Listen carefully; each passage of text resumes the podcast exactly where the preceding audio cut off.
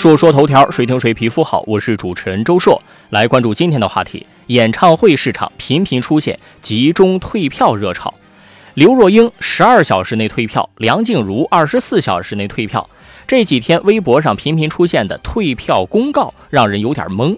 这些不都是一票难求的演唱会吗？怎么都在说退票呢？原来啊，为了防止黄牛倒票，多场演唱会的主办方都明确实行实名制购票、实名制入场，不得转赠转售。而限时退票是为了给那些不熟悉购票观演规则的观众一定的后悔权。也有很多演唱会的主办方会采用强实名加不可转赠加不可退票的组合拳，导致一些临时有事儿的观众白白浪费金钱。国内演出市场日渐火爆，销声匿迹很久的黄牛再次重出江湖。对黄牛党来说，经常被人痛恨的牙根痒痒，尤其是对一些一票难求的演出，转卖能够多挣几倍，把娱乐或者艺术完全做成了生意，扰乱演出市场。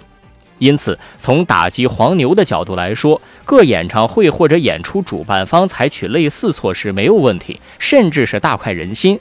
相关案件的处理，相信也可以起到处理一批、打击一批、震慑一批的效果。不过，也有几个问题需要注意：第一，普通消费者的正当退票权利应该得到保障，也就是打击黄牛的同时，不能误伤其他人。演出票务不能一锤子买卖，卖出去就不能退了。跟这些年一直在讨论的电影票退票一个道理，只有能给消费者充分的自主选择权，才能保证消费者的热情。否则都担心临时有事儿不敢买票，演出的票房显然会很惨淡。第二，个人信息保护问题，人脸识别实名认证现在基本是观看演出演绎的标配，尤其是强实名的场所。然而，人脸识别信息收集了之后，能不能妥善处理，是很多消费者担心的问题。毕竟啊，卖票验票的都是主办方委托的相关公司。这些公司获取的信息由谁来监管呢？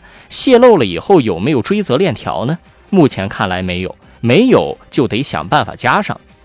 第三，每一名公民都有权利维护演出市场秩序，同时也有义务对一些不法行为进行举报投诉。